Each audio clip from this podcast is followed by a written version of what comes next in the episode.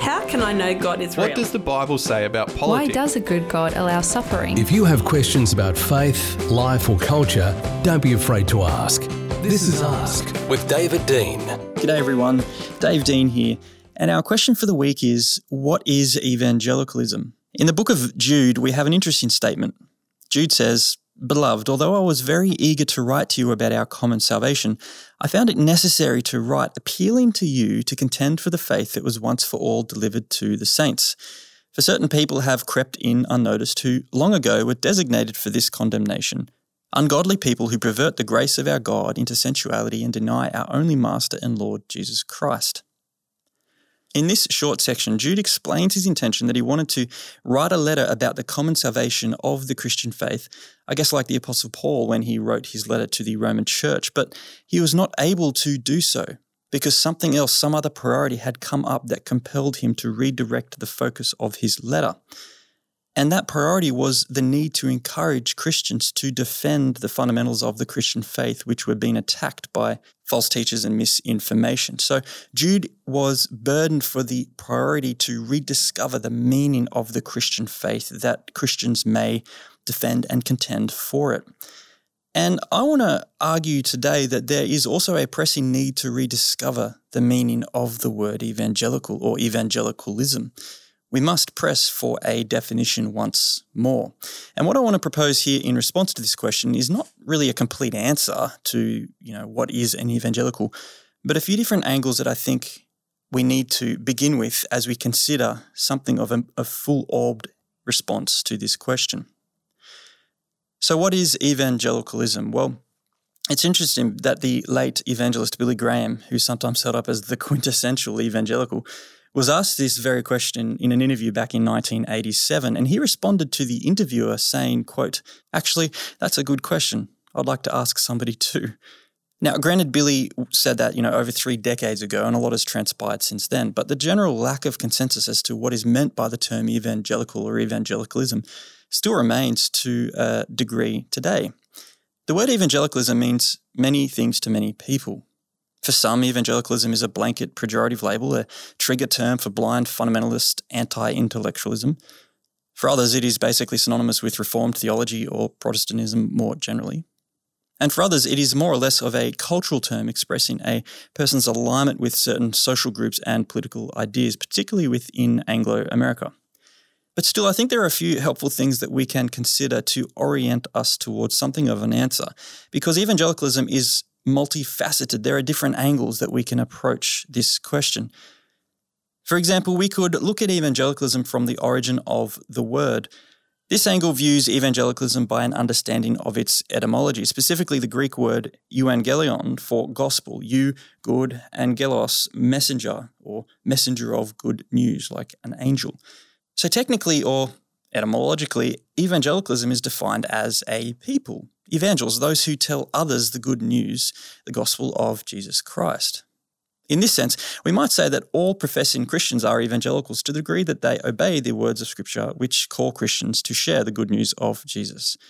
But etymology, while it has a foundational role in understanding, it's only a role, it's only a part because the meaning of words are not exclusively determined by their origins. For example, in the early church, Christians were called atheists because they didn't believe in the Greek and Roman gods, but clearly that's not what we mean by the word atheist today. There is a historical contingency in the way words are used and therefore the meaning of those words. And similarly, the use of the term evangelical it's a limiting term. It's an exclusive term which denominates something and therefore excludes something else. It's not a word, therefore, to define Christianity in general, but a certain approach to Christianity in particular. So we must press on in our inquiry. And that takes us to a second angle. We could look at evangelicalism from history.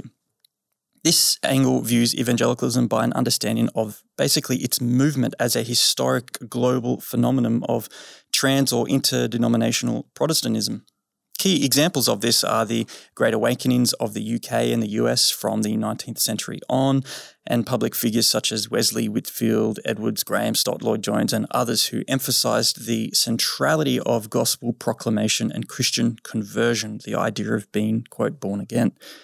Basically, this angle considers evangelicalism from the sweep of history, revival, and the strong commitment that it has had to issues even of social justice, not only you know recently, but also back in modern history to the abolition of slavery and so on. And this angle from history, it's also helpful in giving us something of an understanding of the various denominational streams that have come out of evangelicalism more broadly, such as Pietism, Puritanism, Quakerism, Presbyterianism, and so on. A third angle to look at evangelicalism is from the standpoint of doctrine. This angle views evangelicalism by an understanding of its core beliefs, which stem back to certainly the Protestant Reformation, but even before by association with thinkers such as Augustine and others.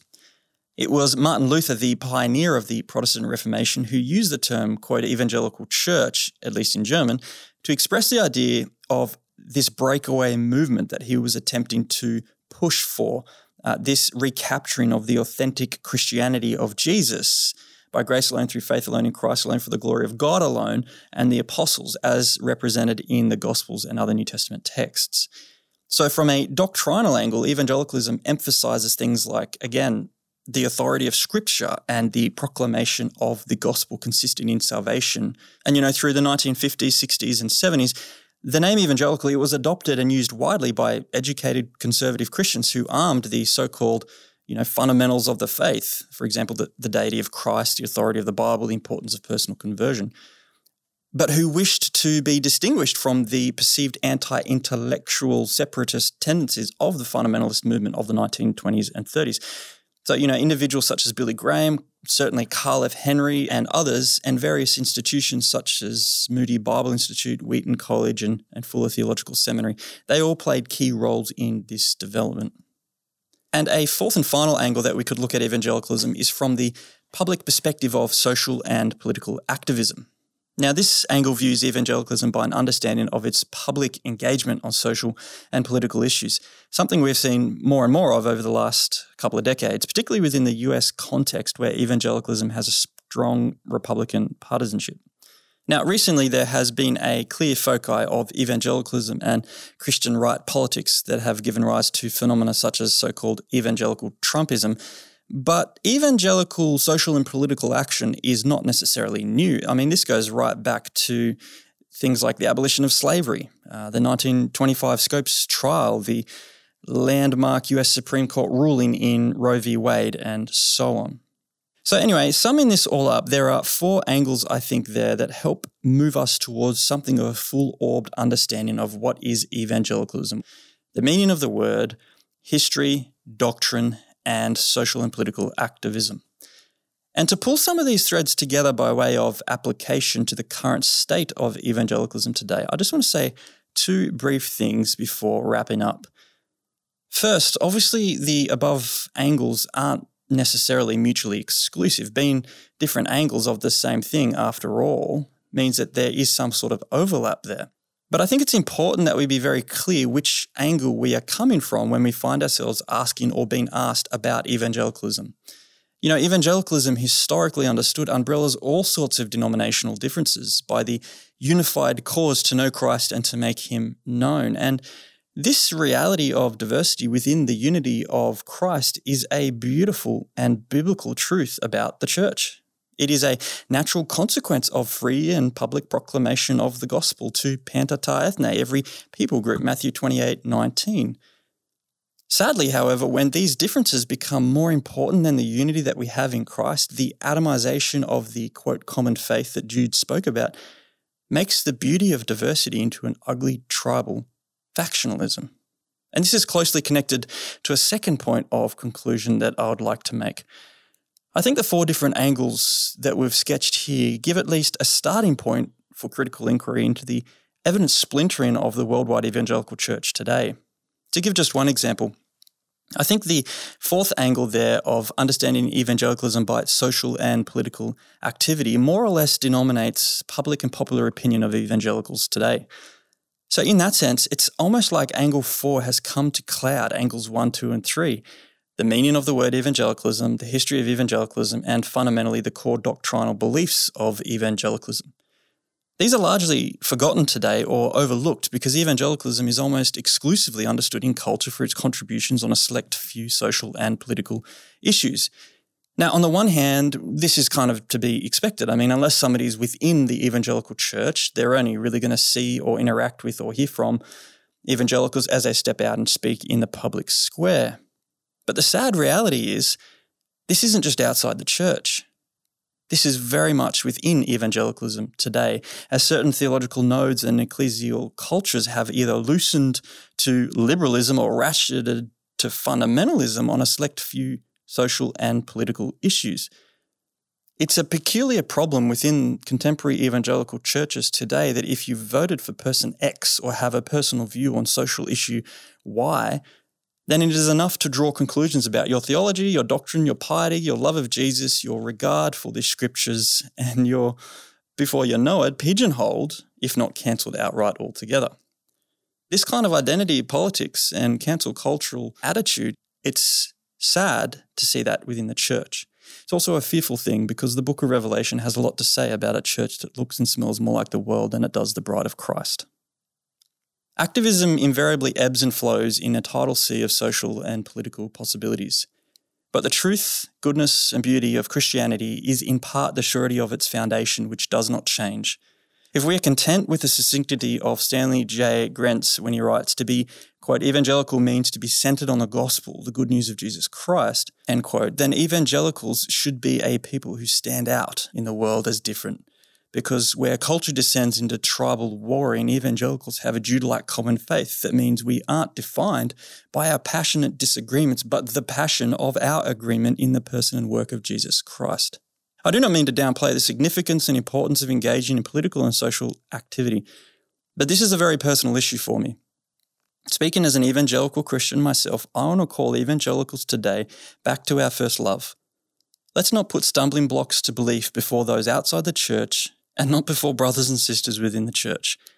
The New Testament is rich with commentary on what are and what are not disputable matters. We just need to read it, we just need to hear it, and we just need to heed it. That we might be a people who are, above all, kingdom minded, gospel focused, Christ conscious, and therefore selective, deliberate, and intentional in the content and conduct of our political and social activism. And we don't need to look beyond the model of Jesus himself in the Gospels for how to go about that in the closing words of Jude.